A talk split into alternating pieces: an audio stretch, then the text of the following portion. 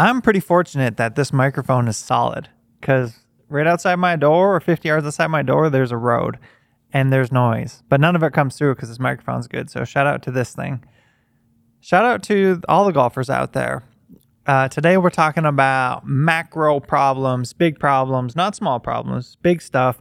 I find the longer and longer I've been doing this, the more often I'm having conversations about club face.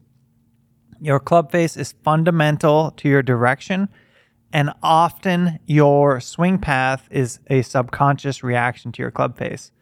Think about that. Let it soak in for a minute. Maybe I'll play a jingle. Do do do do. No, no, I don't get a jingle for you, but think about that. Often your club path is a reaction to your club face. All right. Now, your grip is ultimately the thing that will control your club face. I would say it's a product of your grip and your arms, primary. So your hands and your arms are primary.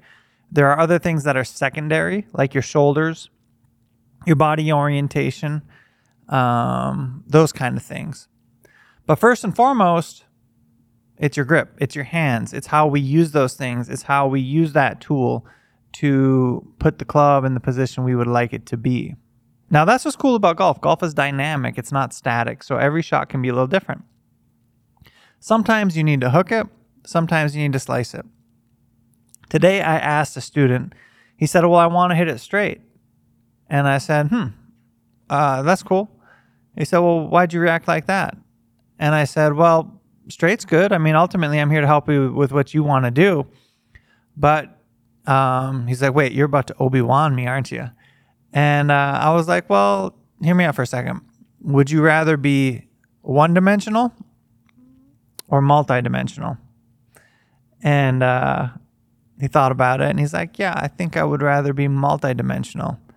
And I'm like, yeah, that is the deal. So if you want to be well-rounded, you want to be good, you want to grow with this game, you want to have a great long-term skill set, we want to be multidimensional. We want to understand how to use our hands, how to use our club face, how to use our swing path to hit different shot styles. All right. Okay. Okay. Long intro. My name is Tim Connor. I'm the host of this podcast. I talk and rant about golf, golf swing, golf instruction, and coaching golf. That's my career. That's what I do. And this podcast is my platform to talk about the stuff I get to see you do and be a part of. Um, like I said earlier, the more I've done this, the more uh, club face conversations I find myself having because your club face is fundamental to direction. So, if you're by chance watching this on YouTube, it will come with some demonstrations when we're specifically talking about our hands, our grip, and our club face. Because today we're going to talk about the things that people do to grip the golf club incorrectly. And I'm not talking about the 5% of you that might struggle with hitting a ball that curves too far to the left I'm talking about the 95% of you that are going to struggle with curving a golf ball too far to the right. And if you're in the 5%, by the way, all of this grip stuff matters because we want our grip to be like our constant, our steady rock. We don't want our grip to be changing and altering day to day, week to week, month to month. We want our grip to be solid over the course of time. And the more solid our grip is, the more we can learn and understand how we use our hands to hit golf shots. Fundamentals of a good grip 101. A good grip is in your fingertips, not deep into your fingers, not running across your hand. We want it diagonal in our fingertips. Okay? That goes for both hands. And both of your hands will create one nice working piece, one unit. We don't want our hands and our fingers spread apart. We don't want this. Now there's traditionally three good there's three grips that play good golf. There's a baseball style grip where your hands are connected, 10 finger style. There's an interlocking style of grip and there's an overlapping style of grip. Okay. Interlocking is when your index finger and your uh, pinky finger connect. Overlapping is when your bottom hand overlaps uh, your pinky onto the index finger of your top hand and rest just like that. Your how you grip the club matters as far as those three things, but here's my basic recommendation. Small to medium hands, consider using an interlocking grip. Newer golfers might find it more comfortable to use a baseball st- style grip, but eventually I would convert to a interlocking or an overlapping style of grip. Those two grips are the most popular that are used amongst the best players in the world. And if you have small to medium hands, interlocking is generally better. Large to extra large hands, overlapping is generally better. And if you're somewhere in the middle, you're like a large size golf club, chances are you could go either way. You could go either way, either way. So if you have small hands, you could have an overlapping grip, that's fine. I'm giving you generalities to work off of. And if you don't have a pre existing thought or notion, go with what I'm recommending here. Uh, there's a reason for all this, there's a method to all this madness. Okay. So let's talk about stuff that players do wrong, that likely you're doing wrong right now. Yeah, right now. Stop where you're at, grip the club. You're probably doing this wrong. Um, the first is that the top hand, the left hand for a right handed player, generally isn't rotated enough uh, to the right, to the right, let's call it, for a right handed player. Rotating our hand enough to the right.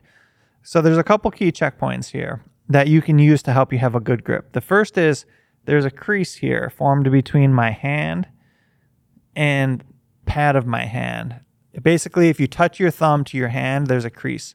We want that crease pointed up towards our trail shoulder. For the right handed golfer, that's our right shoulder.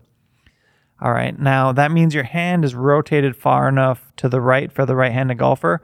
And if it's done so, we should be able to see roughly two knuckles, these two knuckles on my left hand, my top hand for the right handed golfer.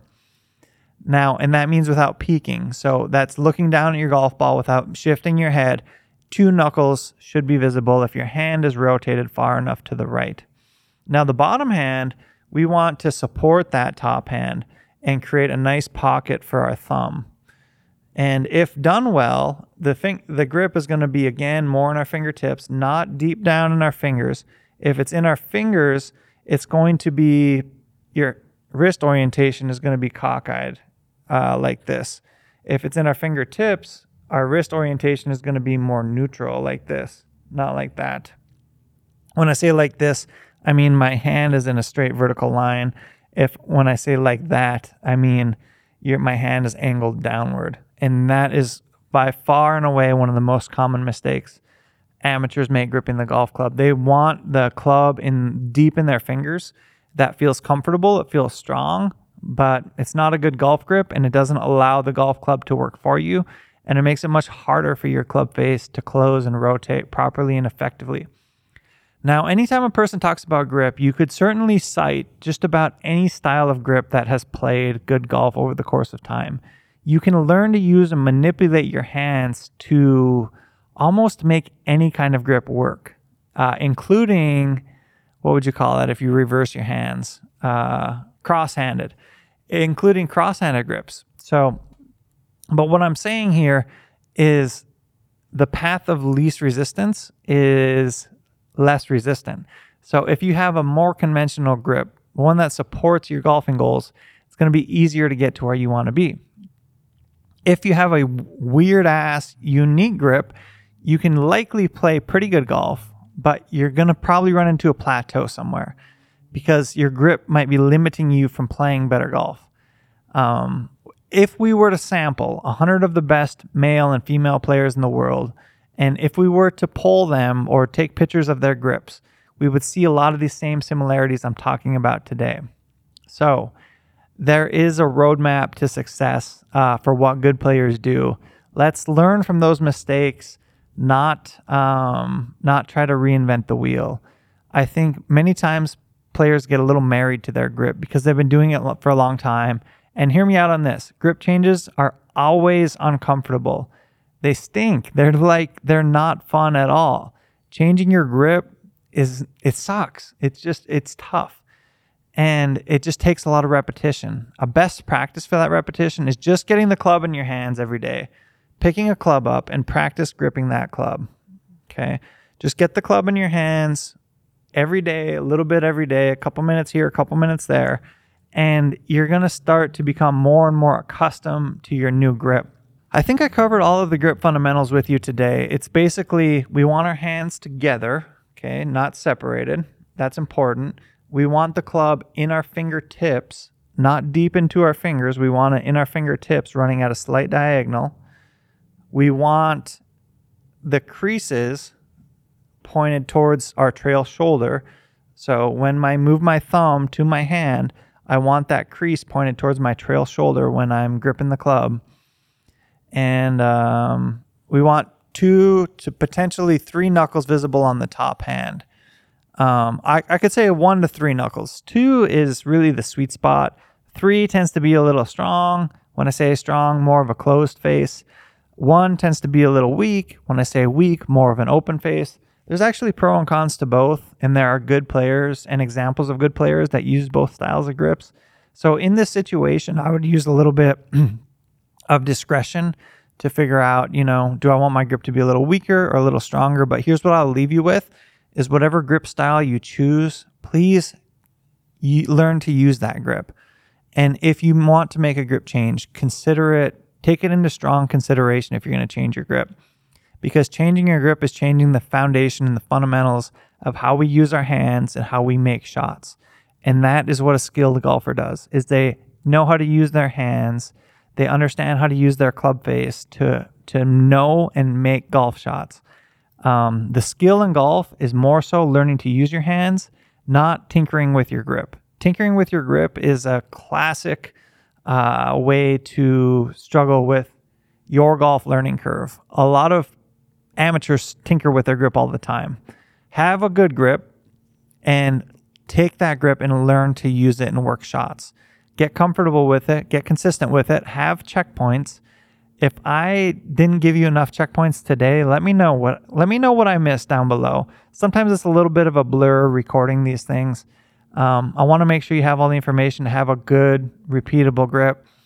Um, that stuff's so important.